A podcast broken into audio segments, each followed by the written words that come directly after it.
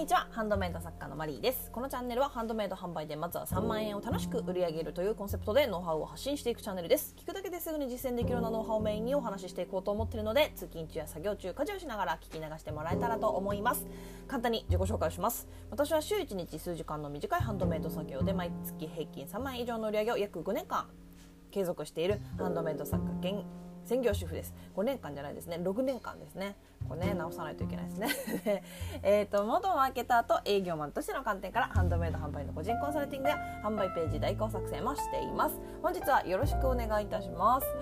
今日はですねちょっとね配信遅くなっちゃったんですけどもうね家族がね急にね「あ今日休みだよ」とかって言って「えー」っていうね。それで今ちょっとねやっと時間が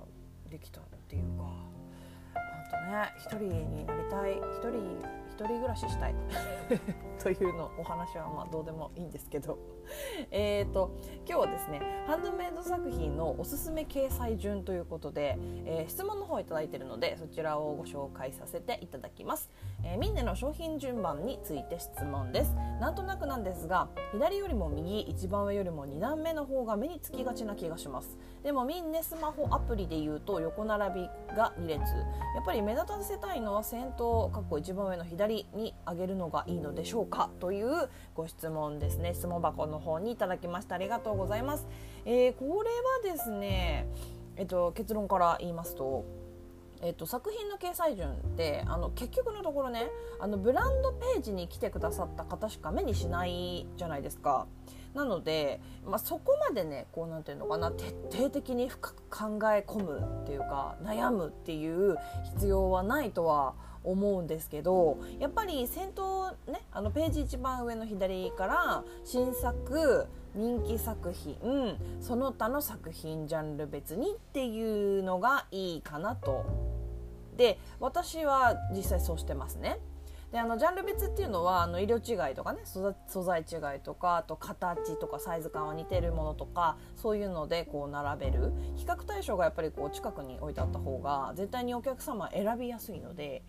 でそうですね。あの私はブランドページの一番上に新作があるのが普通っていう頭なので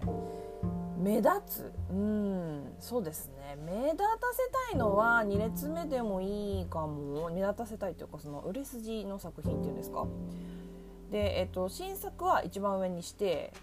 その後に、えー、目立たせたいもの売れ筋のもの人気作品。だからそうですね。うん。そそれがいいと思います。えっと売れ筋を新作の次にっていう感じにするとまあ必然的に2列目とかが一番目指せたい作品が来るようになりますよね。そうするとね、まあ、私はもうさっきも言ったんですけど実際にそうしてますね。でもあの最初に言ったんですけどやっぱりねそこまでそうだな深く考えなくてもいいとは言いましたがあのやっぱりね一番考えなきゃいけないとけないのはいけないといけないのはいけないのは、えー、今日暑いからね頭回らない。暑いですよね。もうエアコン入れようかな、えー、お客様が、えっと、とにかくね選びやすいようにしなきゃいけない。あのだから悩んだ時そういうそのなんていうのかな販売ページのレイアウトっていうのかなその見せ方とか悩んだ時っていうのはあの普通の通販サイトならどうなっているのかなみたいなあの実店舗で考えてもいいですよねあの新作と売れ筋のものってやっぱりこう目立つところ入り口付近に置いてあることが多いですよね。でそういうふうに考えるとこうおのずとねこうどうすればいいのかなっていうのがこう見えてくるっていうか私はね結構こういうふうに悩んだ時は普通のねあのミンネとかクレーマとかじゃなくて普通のサイト？あの普通のハイブランドのサイトとかを見に行ったりすることが多いですね。ハイブランドじゃなくてもあの普通のアパレルブランドとかねアクセサリー屋さんとか。楽天とかもたまに見ますけどね。たまにねたまに。あの楽天のライアウト私あんまりあのごちゃつきすぎてて本当に非常に嫌いなんですけど 言っちゃうんですけどね、まあ、それは置いといてそのあのユニクロとかねユニクロとかそういうなんか人がよく見に行くような場所あの IKEA とかでもあのニトリとかもいいんですけどあのそういうところがどうしてるのかなって見に行くのはあのすごいねおすすめですね。あのどこのサイトが正解っていうのはないんですけどやっぱどこのサイトもね大体同じ感じになってるし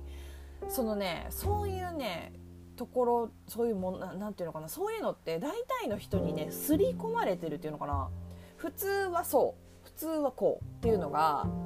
そうですね刷り込まれてるんですよ。あの習慣になってるっていうのかな。そうこれが普通みたいなね。なんかそんな風な視点からちょっとなんだろうリサーチかけて考えてみるっていうのもあのかなりおすすめできますね。え、では、えー、まとめます。